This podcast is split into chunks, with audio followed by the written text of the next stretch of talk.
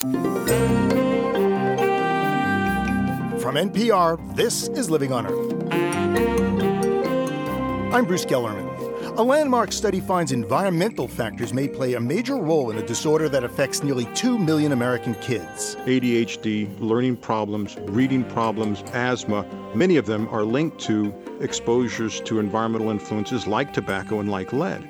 And so it shouldn't surprise us that these pollutants are at the root of many of the problems we see in children today. Also, for three decades, she was on the front lines in the battle against nuclear power. So, whatever happened to Dr. Helen Caldicott?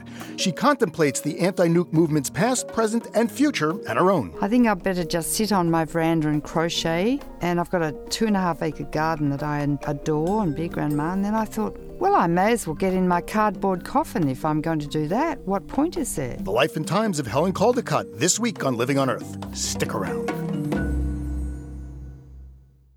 Support for Living on Earth comes from the National Science Foundation and Stonyfield Farm. From the Jennifer and Ted Stanley studios in Somerville, Massachusetts, this is Living on Earth. I'm Bruce Gellerman sitting in for Steve Curwood. In 1845, Dr. Heinrich Hoffmann wrote a poem called The Story of Fidgety Philip. Fidgety Philip is a little boy who just can't sit still or control his urges to grab and yell. His behavior sends his parents up the wall. Dr. Hoffmann's poem about Fidgety Philip is considered the first written description we have of ADHD, attention deficit hyperactivity disorder. Mental health experts estimate nearly 2 million kids in the U.S. suffer from ADHD, yet they don't know what causes it.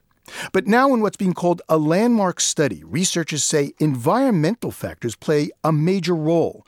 That mothers who smoke during pregnancy and preschoolers' exposure to lead may account for a third of the cases of attention deficit hyperactivity disorder. Joining me is the study's lead author. Joe Braun is an epidemiologist at the University of North Carolina at Chapel Hill. Mr. Braun, welcome to Living on Earth. Thank you, Bruce. Good to be here. Also joining us is Dr. Bruce Lanphear, Director of the Environmental Health Center at Cincinnati Children's Hospital Medical Center and a national expert on lead poisoning. Dr. Lanphear, welcome to Living on Earth. Thank you very much, Bruce. Fidgety Phil can't sit still. He wriggles and giggles. He's really a wild kid. Joe Braun, does this sound like uh, ADHD? Yes, it does, and it reminds me a lot of the kids that when I used to be a nurse in a uh, inner city school. Uh, reminds me a lot of the children there who couldn't sit still, or children who just couldn't learn because they were too impulsive or could not concentrate for long enough. So it's not just fidgeting. I mean, these are kids who really have a problem. Yes. ADHD is characterized by three characteristics it's inattention, impulsivity, and hyperactivity. Um, and their hyperactivity is often is really kind of the hallmark sign of ADHD, and this is what Dr. Hoffmann described in 1845. And this is their excessive talking, fidgeting, running and climbing excessively when it's not really appropriate. Well, let's talk about your study. You reviewed the medical histories of what 4,700 kids. Mm-hmm, correct. And you were looking specifically at smoking and lead and the role they played in ADHD. What what did you find? Well, what we found in our study is that mothers who smoke during pregnancy, the children of these mothers were at a two and a half fold risk for ADHD. We also found that children with blood lead levels above two micrograms per deciliter were at a fourfold risk for ADHD. Dr. Lanphear, so what's the role of lead and, and where are kids getting um, exposed to lead? Old homes contain high concentrations of lead based paint, and when that paint becomes accessible, either through deterioration, remodeling, or renovation, children are exposed primarily through ingestion. And children are most vulnerable during the first two years of life. So when the child crawls around on the floor and then sticks their hands in their mouths, what they're doing is picking up lead particles from the dust, ingesting it, and then absorbing it. There's an added whammy, and that is young children or toddlers seem to be able to absorb lead more efficiently than adults do. Well, Mr. Braun, you found correlations between lead levels in kids and ADHD that are much lower than the, the federal government's standard for safety. What you're suggesting in your article is that uh, the federal government standard uh, is four times higher than what you're finding effects at. We are finding effects well below what the federal government standard is, yes. This isn't a surprising result in light of some recent research that's been finding um, an inverse relationship between uh, children's blood lead levels and cognition at these low levels. Uh, going from a lead level of 0 to 10 is associated with anywhere from a 4 to 6 point decrease in IQ. Dr. Lanford, in the article, it's written that it's difficult to infer a causal relationship between the disorder and these environmental insults, if you will. You have a link, but there's not a causality? Well, that's correct. It's very difficult to infer from observational studies causality. What's important about this particular paper is for the first time, we've been able to link lead exposure using blood lead tests with a diagnosis of ADHD. It's clear that there are many other risk factors uh, that we did not nor were able to address, for example, like alcohol intake, like uh, family history of ADHD. And I think it's important for people to know that while we uh, feel fairly confident that uh, prenatal tobacco exposure is indeed a risk factor, uh, as is lead exposure, there's still a number of other factors that may increase a child's risk for having ADHD. Mr. Braun, what do you hope people come away from this study with? Well, I would hope that this would help persuade policymakers and people on the on the CDC's advisory board to consider uh, once again lowering the action level for uh, blood lead levels. I would also hope that this adds evidence to our vast knowledge of the adverse effects of uh, prenatal tobacco smoke exposure. We know that uh, exposure to tobacco smoke in utero is associated with a whole host of problems, ranging from preterm birth to low birth weight. And I would hope that physicians and other clinicians use this information to uh, work with their patients who are expecting to become pregnant or who are pregnant to quit smoking before they do become pregnant. This brings up a, an important point, Bruce, and that is that we do know that there are things we can do to change the environment, to alter the environment, to make children less likely to start smoking. And we do know that there are things we can do to protect children from lead contaminated hazards in their home. The point is, we know what to do, and yet as society, we fail to take those steps to protect kids. Many of the new morbidities of childhood, ADHD, learning problems, reading problems, uh, asthma, are all linked to, or many of them are linked to exposures to environmental influences like tobacco and like lead. And so it shouldn't surprise us that these new pollutants are at the root of many of the problems we see in children today. Well, Dr. Lanphear, I want to thank you very much. Thank you very much, Bruce. Dr. Bruce Lanphear is director of the Environmental Health Center at Cincinnati Children's Hospital Medical Center. And uh, Mr. Joe Braun, thank you. Thank you. Joe Braun is an epidemiologist at the University of North Carolina at Chapel Hill. Their study, Exposures to Environmental Toxicants and Attention Deficit Hyperactivity Disorder in U.S. Children, will be published in Environmental Health Perspectives and is available online. You can find a link to their study at our website, loe.org.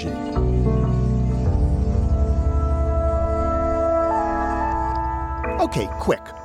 Who's the Inspector General of the U.S. Environmental Protection Agency? Don't feel too bad if you don't know. There's just an interim person in the position right now, but while it's an obscure job, the agency's Inspector General plays a critical role in making sure the EPA does what it's supposed to be doing. A congressional committee is trying to choose a new Inspector General for the EPA, but as Living on Earth's Jeff Young reports, it's having a tough time of it. Reports from the EPA's Inspector General come with bland titles, a careful tone, and measured factual language. But those quiet reports resound like thunderclaps when they expose agency shortcomings. For example, the IG, as it's known, recently reported on the EPA's Environmental Justice Program. An executive order from the president told EPA to make sure its actions did not put low income and minority communities at greater risk from environmental health threats. That order was signed in 1994. After 12 years, uh, you would think that those things would be in place and that we would have a system of determining whether or not the executive order is uh, is implemented. That's Robert Bullard. He directs the Environmental Justice Resource Center at Clark Atlanta University. Bullard says the IG report shows that after more than a decade, EPA is not doing the required reviews to learn how its actions affect the poor and people of color. Nearly 90% of EPA personnel surveyed said no one in the agency even asked them to do those reviews. These studies really point out inadequacies and just the fact that EPA at the top has not really not taken uh, environmental justice seriously. And because of that, people on the ground in communities that are hurting and suffering, they're paying the price, and the price is with their health. The IG report confirmed Bullard's suspicions and allowed him to press for change at the agency. EPA says it will accept the report's recommendations. The IG office guards against waste, fraud, and abuse and evaluates how faithfully and effectively the agency enforces the law. In recent years, it's been a busy office. The IG confirmed complaints from scientists that their work was ignored when the administration proposed its rules on mercury emissions. The IG outlined problems with the agency's communication of health risks at ground zero after 9 11 and the IG found that White House changes to rules on power plants hindered enforcement of the Clean Air Act. Time and again, it is an Inspector General report that gives the clearest picture of whether the environment is really being protected. We need some part of the government where people are paid to look at the facts and only the facts, not to stick their finger up and, and see which way the political wind's blowing. Eric Schaeffer directs the advocacy group Environmental Integrity Project. He used to head enforcement at EPA, but resigned in protest over changes to air quality rules. Schaeffer says he always respected the Inspector General's work, even when he was on the receiving end of a report. He calls it one of the most important and difficult jobs in the agency. You need to have a good head for investigation. You need to be ruthlessly nonpartisan. And you need to be fearless you're going to take heat.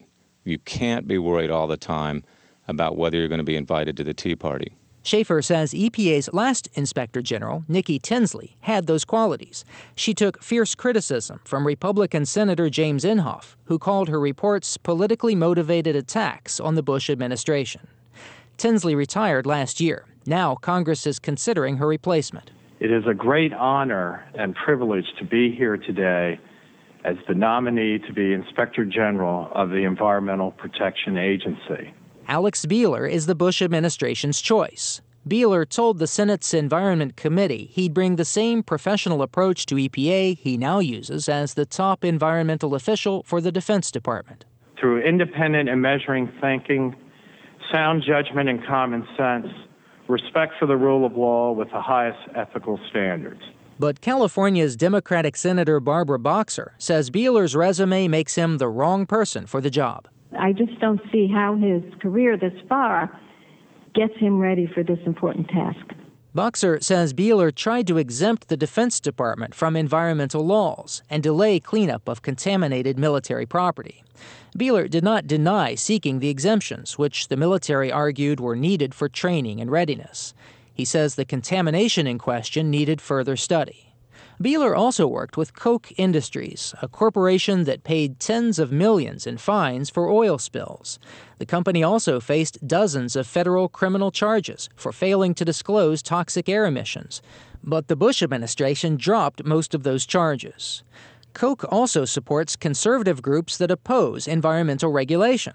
Boxer says one of Beehler's jobs was to dole out that money. Since you've done that, I just don't think, maybe I'm wrong again, that you would have a deep seated belief that these statutes uh, should be defended. Boxer pledges to block Beehler's nomination. A committee vote was twice postponed and will now wait until Congress reconvenes after the November election. For Living on Earth, I'm Jeff Young in Washington. Coming up, 30 years and counting. Nuclear power hath no fury like Helen Caldicott. Stay tuned to Living on Earth. It's Living on Earth. I'm Bruce Gellerman. For more than three decades, Dr. Helen Caldicott has been on the front lines in the fight against atomic power. Here she is back in 1982, leading the charge. Today, America has 35,000 nuclear weapons. That's enough, the Pentagon says, to overkill every Russian human being 40 times. If you think about this in medical terminology, how many times can you kill a human being? Maybe the question is how many times can Helen Caldicott fight nuclear energy?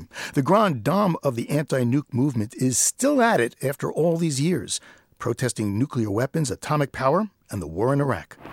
This country, America, is a true rogue state. They're going to put weapons of mass destruction in space. Cheney is a wicked man. Rumsfeld is a wicked man. And the way they're going now, they're going to start a massive new nuclear arms race, which will lead inevitably to nuclear war. Dr. Helen Caldicott doesn't mince words. As co founder of Physicians for Social Responsibility, she was nominated for the Nobel Peace Prize. She's written six books. Her latest is Nuclear Power is Not the Answer. Helen Caldicott joins me in the studio. Dr. Caldicott, welcome to Living on Earth. Thank you, Bruce.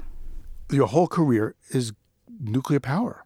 And yet, the last, what, 30 years, we haven't had a nuclear power plant built in the United States. Correct. They've had 30 years to kind of think about it and maybe get it right, do you think? No, not get it right. You've got 103 reactors. They're all really old and aging and cracking and falling apart, but they want to extend their lifespan because they make more money by not building new ones. But the truth is, Wall Street is very allergic to building nuclear power plants, and so is Standard & Poor's. They won't touch it. Your new book, uh, Nuclear Power is Not the Answer, it's a very detailed, nuts and bolts polemic. What are the very biggest negatives of nuclear power for you? Nuclear power produces massive quantities of carbon dioxide gas. How? Not from the reactor per se, but you've got to dig up the uranium. You've got to crush the ore. You've got to enrich the uranium. They use a hell of a lot of CFC gas, which is leaking prodigiously from pipes. CFC is 10,000 to 20,000 times more potent as a global warming gas than carbon dioxide. That's the front end of the fuel chain. That's not including decommissioning the radioactive mausoleum at the end of 40 years and transporting and storing radioactive waste for half a million years. So, in fact, it adds substantially to global warming.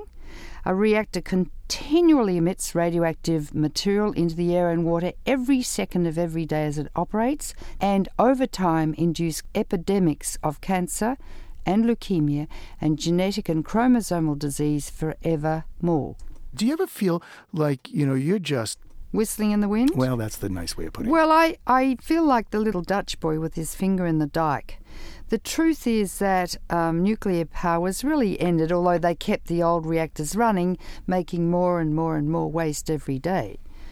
But now there's a resurgence of nuclear power because the industry is lying and using the issue of global warming to say that they're the answer. So, my life's work, I hate to say this, but it feels like it's been in vain unless we all rise up again and eliminate nuclear weapons, and unless we close down every single nuclear power plant in the world. What was it that got you on this road?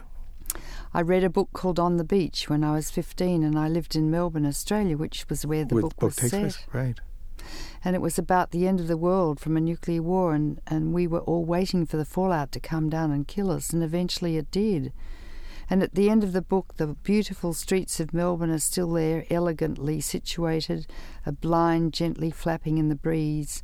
And that was the end of life on earth. And that seared my soul. I was 15. Then I went to medical school at 17 and I learned about what radiation does to genes and how it causes cancer and genetic abnormalities. And at the time, Russia and America were blowing up bombs with impunity in the atmosphere, and I could not understand why they were doing this, and strontium 90 and plutonium and the like was falling out from the sky. So I've been on this path ever since, mainly because I'm intensely curious. So every article I, I read about nuclear weapons, I learnt more. And I can't understand these men. I, I just don't understand these men who build these weapons and like nuclear power. And it I'm sorry to say, but it, it is it is that sex that does it. A lot of the people who are your personal friends in the fight against nuclear power for so many years are now among its biggest supporters. Who? Uh, well, let's see. The former head of Greenpeace. He's not my personal friend.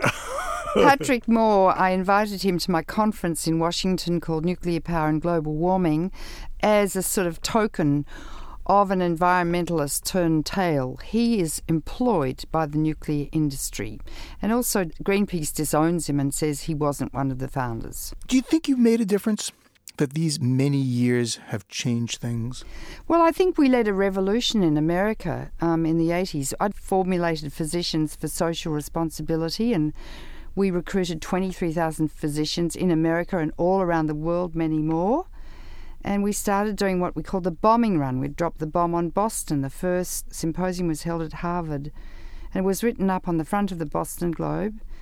And the bishops started reading about this, and they said, Oh, I don't think Jesus would be in favour of nuclear war. So they formulated the bishop's pastoral letter.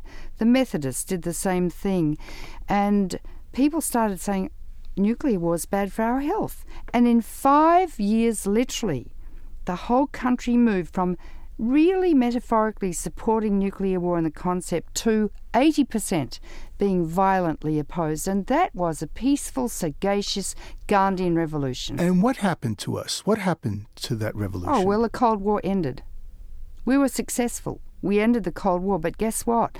George I was good. He eliminated quite a lot of nuclear weapons on the Korean Peninsula and in Europe to help Gorbachev with his difficult military and to help him bring all the missiles and bombs back to Russia per se from the Ukraine and the like. Then we got Clinton. Now everyone likes Clinton. They think he's very smart, and he is. But his legacy, and for this I, I tell you, I really resent him, is that he left the weapons in place in Russia and America. He didn't have the courage, tenacity, wisdom, and vision to go to Yeltsin and say, okay, Boris, sign here. In five years, we will eliminate nuclear weapons between Russia and America. And of the 30,000 hydrogen bombs in the world today, Russia and America own 97%. And here's George Bush running around the world with a microscope looking and saying, Ooh, I think Iran's got one. Ooh, what about, you know, where the major culprits, the real nuclear rogue states in the world, are Russia and America holding the world at nuclear hostage. And that's the backdrop upon which the world stage is being played Iran, Iraq, because any anxiety could trigger an inadvertent launch, and America still has a policy to fight and win a preemptive war against Russia and blow it all up, and then they'll blow you up. When are you going to re retire? well, Bruce, I'm 68. I wasn't going to ask. well, I am. I don't care. I mean, I'm 68, I'm 68. I've got a bit of a heart thing. And when the diagnosis was made this year, I thought, gee, um, I think I'd better just sit on my veranda and crochet. And I've got a two and a half acre garden that I adore and be grandma. And then I thought, well, I may as well get in my cardboard coffin if I'm going to do that. What point is there? Cardboard so the worms can get to me while I'm still nice and juicy. Um, you don't even crochet. I do so. I made myself a suit. I, a patient came in once with a beautiful crocheted suit, and I said, that's gorgeous. She said, I'll give you the pattern. So I sat in my bed and I crocheted a suit. But I knit too, and make all my, used to make all my clothes. I, I was I was going to say, does this ever really get to you? I mean, you know, this is doom and destruction and death and despair and. Bruce, the trouble with me is that I'm a bit childlike. I can't practice psychic numbing. I can't block out unpleasant reality, and unfortunately, I can see things that are going to happen. I can't help it. And in order to maintain my sanity, I have to do this work. If I stop, I get so depressed I have to take an antidepressant. no, that's serious, I do. So I have a sense I can sleep with a clear conscience at night. I can look at my grandchildren in the morning because they live with me and know I'm doing my work to help to save their lives. I'm being a proper grandmother and mother. And I know I can die with a clear conscience.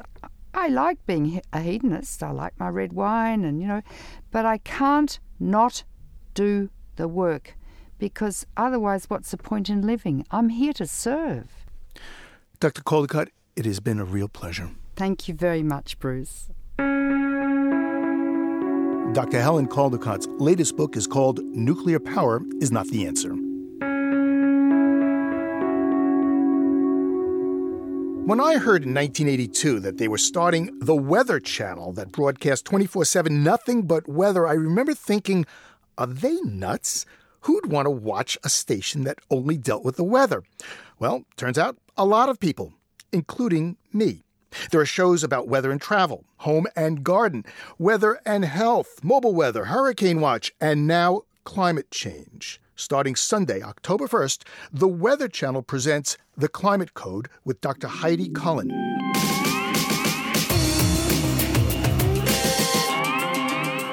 Hello, I'm Dr. Heidi Cullen, the Weather Channel climate expert. Welcome to our new show, The Climate Code, the first weekly program of its kind on television. Here's our promise give us 22 minutes and we'll help you connect the dots about climate change, how it affects you, and what it all really means. And Dr. Cullen joins me. Hello, Dr. Cullen. Hello. a show that deals with only climate change? Yeah, believe it or not, I've been at the Weather Channel for three years, and I started out as kind of a cub reporter, and uh, I'd get a minute and 30 to talk about global warming if I was lucky, and now we get a whole half hour. Uh, why? You know, so many people have been talking about climate change and global warming, and I think the Weather Channel just wanted to stick a scientist up there, me, and talk about the science for folks and then connect the science for for people who don't necessarily feel connected to this you know huge global warming issue that seems so big and, and so unfathomable. And we just wanted to explain what's going on and combat, I think, all of this confusion that's that's been circulating out there. There are still skeptics out there. The other day I was flipping through the channels and I came across Fox News and they had a documentary special on, you know, debunking climate change. Yeah, and I, I'm I'm surprised actually that that's still going on because you know as a scientist I just assume that we're past this issue of, of trying to debunk it because the science is, is really quite simple.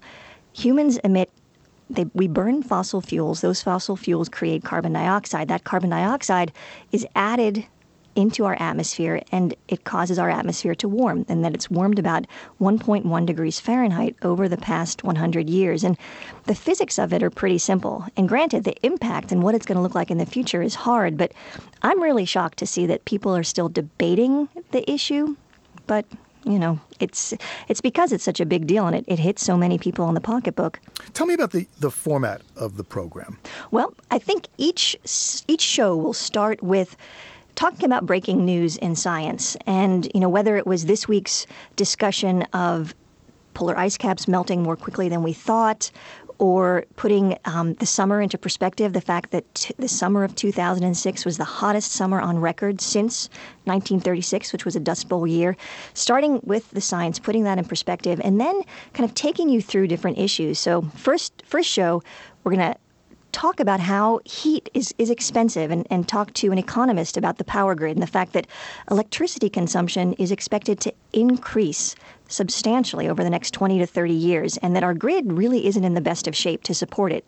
And then we want to connect that essentially to to alternative energy issues. And we, en- we ended up going down to Georgia and we did uh, a story on the Vogtle power plant, a nuclear power plant being um, built in a small town in Georgia. And we talk about the fact that nuclear energy has become kind of a hot topic with respect to alternative energy options. And then we actually end up with um, an interview of Ted Turner's daughter, Laura Seydel, who is in the process of building this pretty amazing eco friendly house that has solar panels and geothermal heat. So we kind of start with the science, and then we end up with just a real person doing something and kind of taking matters into their own hands. You know, how are you going to engage the, the average viewer? I mean, you know, this is a very exciting subject, but it can be scientifically dry. Yeah, and that's really going to be the challenge. Um, we want to make people feel like they can talk to us and that they can send in ideas for, for shows or nominate people. We've got this segment called Climate Changers, where where folks can either nominate themselves or friends who are doing things about the environment. You know, whether you're running your old Mercedes on biodiesel or you name it.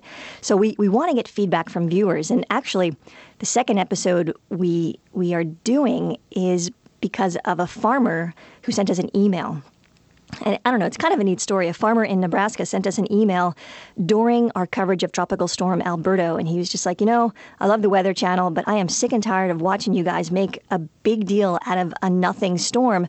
He's like, Whereas I'm in the middle of the country, and you guys always focus on the coast, I'm sitting here in the middle of the country, and I am a farmer who's been dealing with a drought that's been going on seven years, and no one ever talks about what we're going through.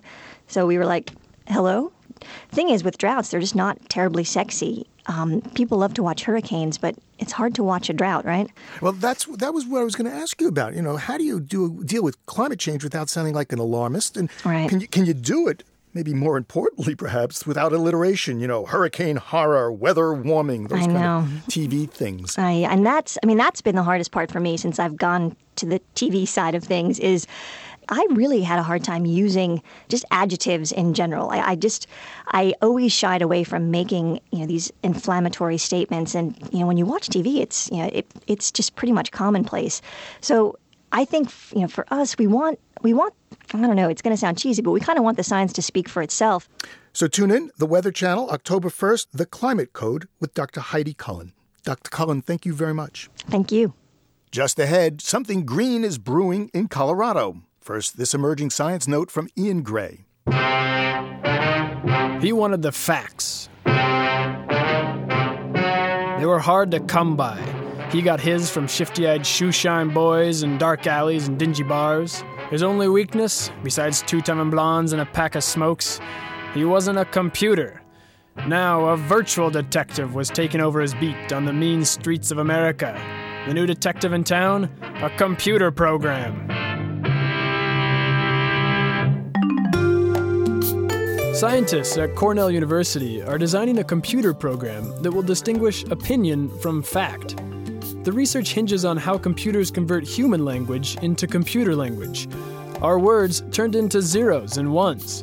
The Cornell team will try to teach their computers the difference between subjects, objects, and other parts of written language. Their goal is to develop algorithms that recognize key phrases of opinion, like according to or it is believed that. This type of programming, called information extraction, can be used to locate specific types of information from sources like emails, blogs, and other online forums. Information extraction is a growing cornerstone of the security and surveillance industry, and the Cornell study is funded by the Department of Homeland Security. But Cornell scientists say that their research is only focusing on online newspaper text. For instance, their algorithms could be used to find out what newspapers around the world are saying about the American occupation in Iraq.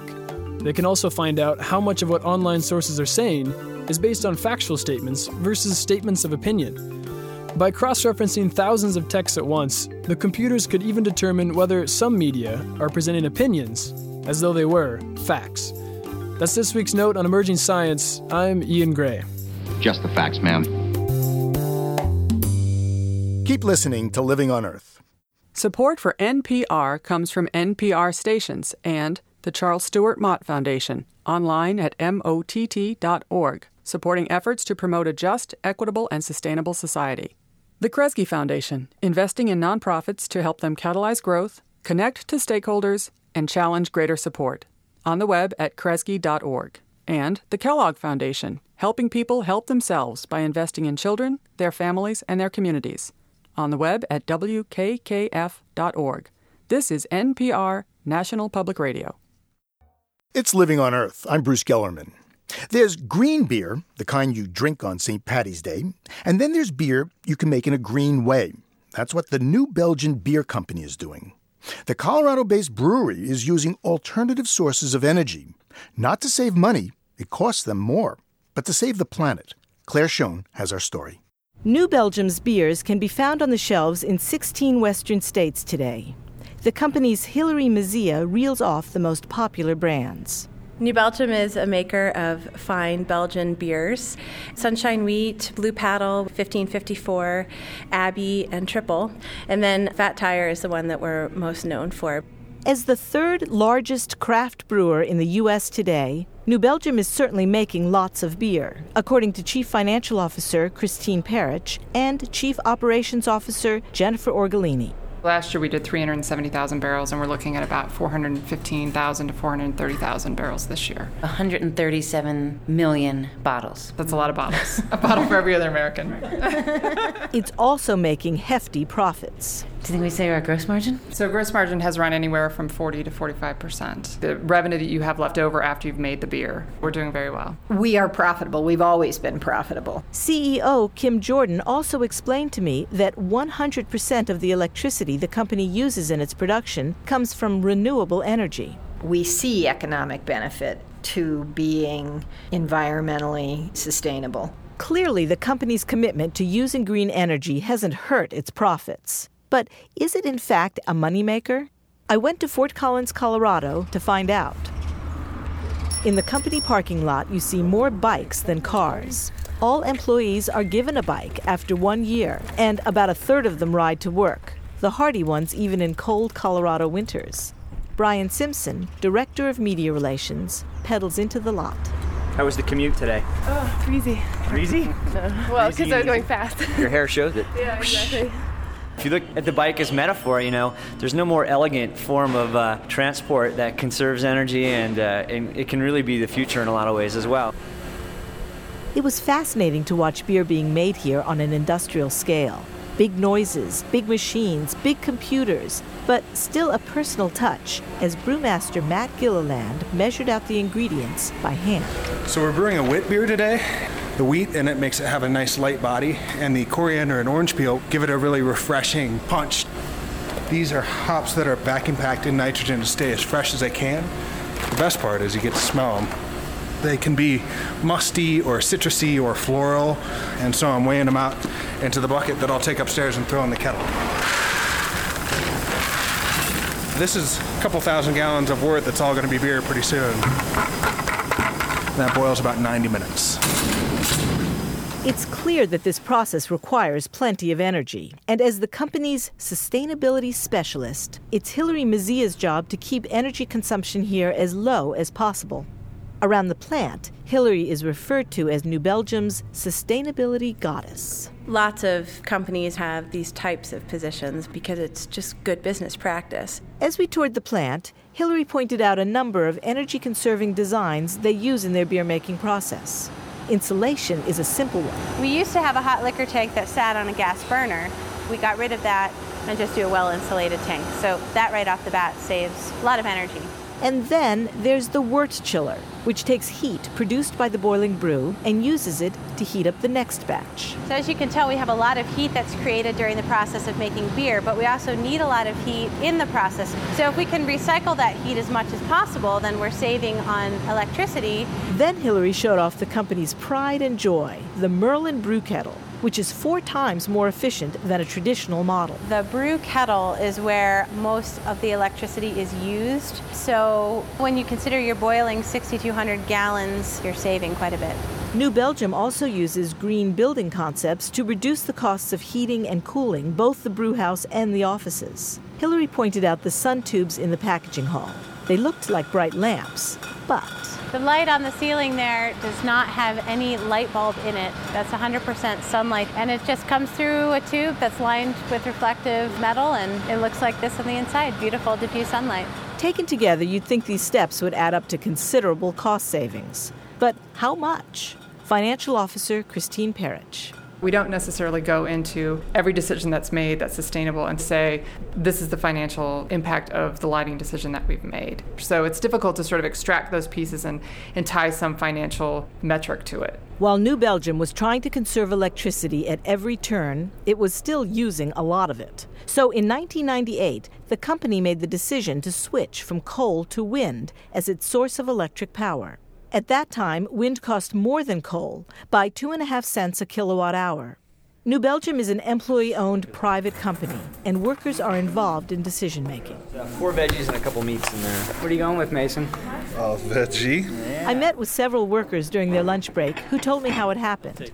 They gave me pepperoni pizza and food for thought. The meeting where we uh, looked at voting on wind power uh, was a typical monthly staff meeting, but during that meeting, it was determined that wind power is more expensive than regular power, and our bonuses would be smaller because we'd be spending more money on the same electricity. It was like 26% more expensive to do wind power. That number sticks in my Five more cents a barrel, I remember. I remember thinking at the time, this is going to be a long, contentious meeting. People are going to like, well, that's coming right out of my pocket. I don't want to do it. And then everybody kind of looked at each other, as I remember, and you know, we have this consensus voting system where you put a thumb up if you're in favor of something and a thumb down if you're not. When I looked around and there was all these thumbs up, it was like this is something bigger than what I assumed it was. So, why did these employees vote to pay extra for wind when it would come out of their own pockets? Some say they were taking into account the health and environmental costs of coal, like mercury and soot pollution, even though those are not reflected on the company's balance sheets. There are a lot of hidden costs to coal. There's environmental reclamation costs, there's huge healthcare costs, as well as emission factors. Those have huge price tags that go on for a long time, possibly multi generations. So, financially, the payback is actually going to be much better on something like a wind turbine than on a power plant that is fueled by coal. And I think conventional electricity is really rising now, so it could very well be that wind power will be the the more economical choice within a couple of years years. We're really advocating for the idea that sound environmental practices mirror solid business practices. And wind power is turning out to be a good financial bet for New Belgium. A few years ago, the price of wind power dropped drastically. When we first signed on, it was two and a half cents more per kilowatt hour. Now it's down to one cent. That's because more and more businesses are buying into the utility company's wind program. The more that people are using it, the lower the price of wind. So it's exciting. We've been a, a part of this major growth. Then, having opted to pay more for wind power, the incentive to conserve was even stronger. Chief Financial Officer Christine Perich and Chief Operations Officer Jennifer Orgolini. The fact that we were willing to invest in wind power pushed us to create efficiencies and do other things. It sort of started us off um, making green choices for energy investment. I mean, it would be hard to do the math on that, but I have to believe that net net we're still ahead of the game. That's my gut. I don't know that mathematically. I don't know. Do you, do you believe that? that? Yeah, absolutely. I believe that. Once again, faith based mathematics. But it all made sense. And I still had not factored in that New Belgium gets some of its fuel, methane, from its own wastewater. So now we're walking out to the process water treatment plant. Hillary took me to meet Brandon Weaver, who operates this cogeneration facility. First, the brewery's waste liquid flows into an anaerobic or oxygen free tank filled with hungry bacteria. After we're done brewing beer, there's all kinds of proteins and things left in the water, and so that serves as food for the microbes, the little bugs that live in the anaerobic environment. And so they digest that. So as the bacteria is cleaning the wastewater, they release this biogas that is very methane rich. It's about 85 to 89% methane. You could look at it as bug farts. That's one way to look at it. They're producing this reusable byproduct that we can send back to the brewery, burn in a combined heat and power engine, and produce electrical and thermal energy. That is our new methane storage tank. And it's actually a balloon. It looks like metal, but it's a balloon. I didn't believe it myself until I touched it. From there, we go into our second stage, which is aerobic treatment. Bacteria that operates on the exact opposite principle likes lots of dissolved oxygen to perform. The water is being churned around by forced air vents. And then from there, we flow on to the, the city's treatment plant. I peered into the frothy, bubbling basin, hoping to spot the little microbes doing their aerobic exercises. Hey, there's Mandy, we need you. but Brandon led me on down into a tunnel that ran beside the anaerobic basin. Here, he and Mandy Miller drew water samples from the basin. This is the tunnel on the side of the basins, and it's where we take the samples. So it looks like everything's flowing here. You take that sample and it just goes. Yeah. Sometimes you just get sort of a sludge shower. Yeah, yeah. We're performing certain analytical tests every step of the way to make sure that the pollutant level of the wastewater is being reduced after each stage of the process. Here, the numbers were more solid.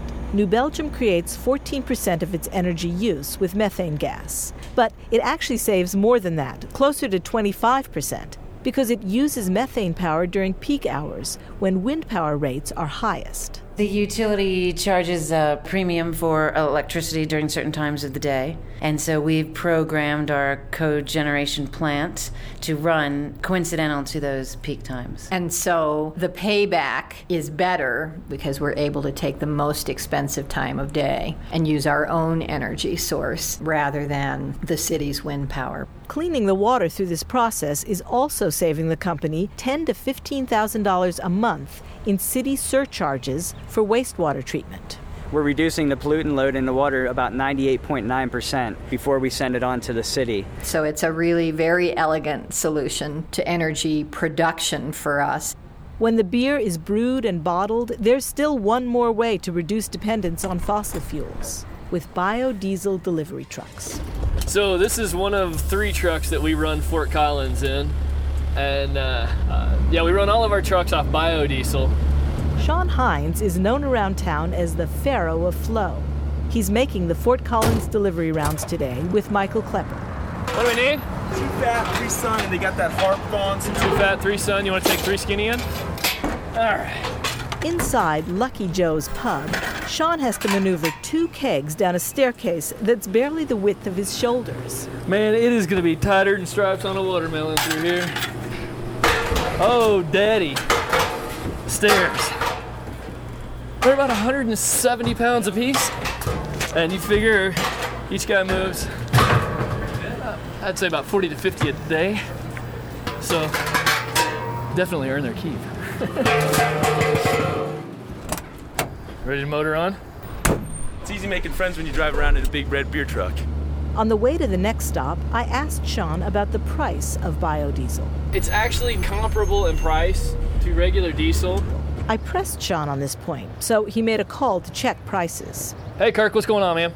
Hey, uh, ballpark, what's the going rate on bio right now? So it is more than regular diesel right now? Yeah, that sounds about right. Let me give you a shout back here shortly. I. So it's more expensive right now by about 10, 11 cents.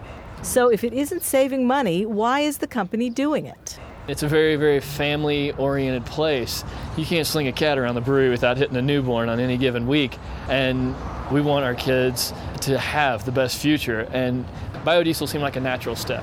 I kept running up against lots of good intentions, but there just wasn't much concrete data. You've probably noticed we don't have the hard numbers to make the decisions in a lot of cases. I mean, we are profitable overall, and so we know that the decisions that we've made have, you know, been the right ones for us. But we don't take every decision apart financially. Make no mistake about it, we know that profit is an essential component of running this company. We can be as groovy as we want to be, but if we're not profitable, we're not going to keep the doors open. If the brewery hasn't quantified the value of its energy decisions, it would have an even harder time measuring the value of its green image. But New Belgium goes about marketing just like any other beer vendor. Well, maybe not quite like the others. Its traveling bicycle and beer festival, called the Tour de Fat, in honor of their Fat Tire beer, landed recently in San Francisco's Golden Gate Park. Welcome to the third annual Tour de Fat San Francisco edition. Can you all hear me out there in the land of beer and bicycles? I am one of your hosts from the brewery. My name is Captain Ballyhoo. Chris Wynn is the brewery's event evangelist. Know that you are part of the clean movement. The cups are not plastic, those are made out of corn, and they can be composted.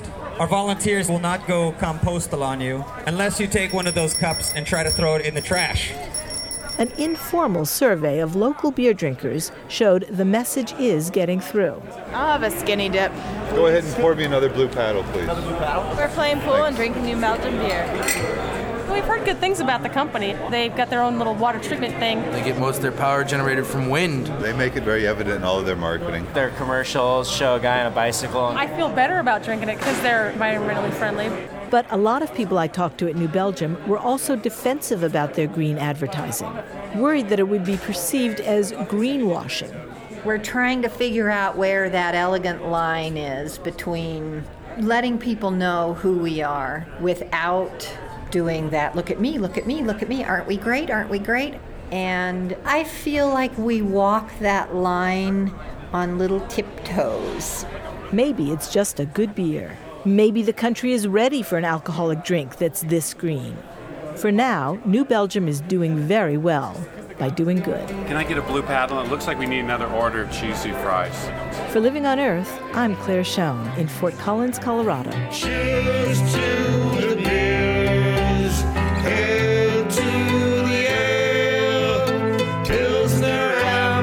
Triple Stout, Black and Tan, Old Ale. Next week on Living on Earth, fill her up with vegetable oil.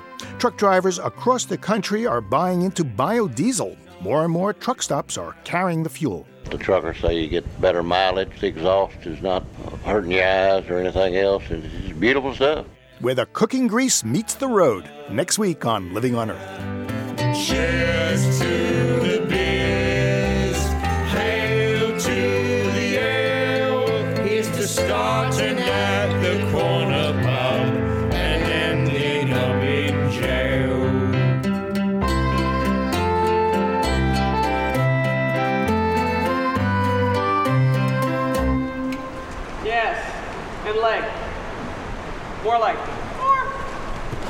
More leg. Come on. Motor that. Come on. Ah. All right. You know, you can't argue with that. We leave you this week at a gate. At There Be Dragons Farm in Littleton, Massachusetts, trainer Tommy Jensen gives her student Sarah and her noble steed Wenceslaw a ballet lesson. Living on Earth's Dennis Foley recorded the sounds of this dressage rehearsal. So what's the limiting factor here? Your legs, your back, your middle, or him? The limiting factor. Is it you or him? Yeah, what's limiting it? Okay, which part? Do you have a sense, or is it just your body's getting wobbly?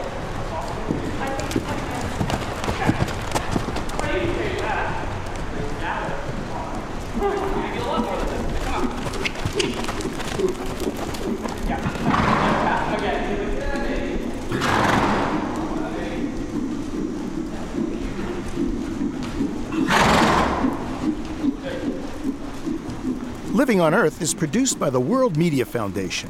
Our crew includes Ashley Ahern, Eileen Bolinsky, Ingrid Lobet, Emily Torgrimson, and Jeff Young, with help from Bobby Bascom and Kelly Cronin. Our interns are Ian Gray, Tobin Hack, and Jennifer Percy. Dennis Foley is our technical director. Our executive producer is Steve Curwood. Allison Lirish Dean composed our themes. You can find us at loe.org. I'm Bruce Gellerman. Sorry, my voice is a little hoarse. Funding for Living on Earth comes from the National Science Foundation, supporting coverage of emerging science, and Stonyfield Farm, organic yogurt, smoothies, and milk. 10% of profits are donated to efforts that help protect and restore the earth. Details at stonyfield.com. Support also comes from NPR member stations, the Ford Foundation, the Town Creek Foundation, and the Saunders Hotel Group of Boston's Lenox and Copley Square hotels, serving you and the environment while helping preserve the past and protect the future. 800 225 7676. This is NPR, National Public Radio.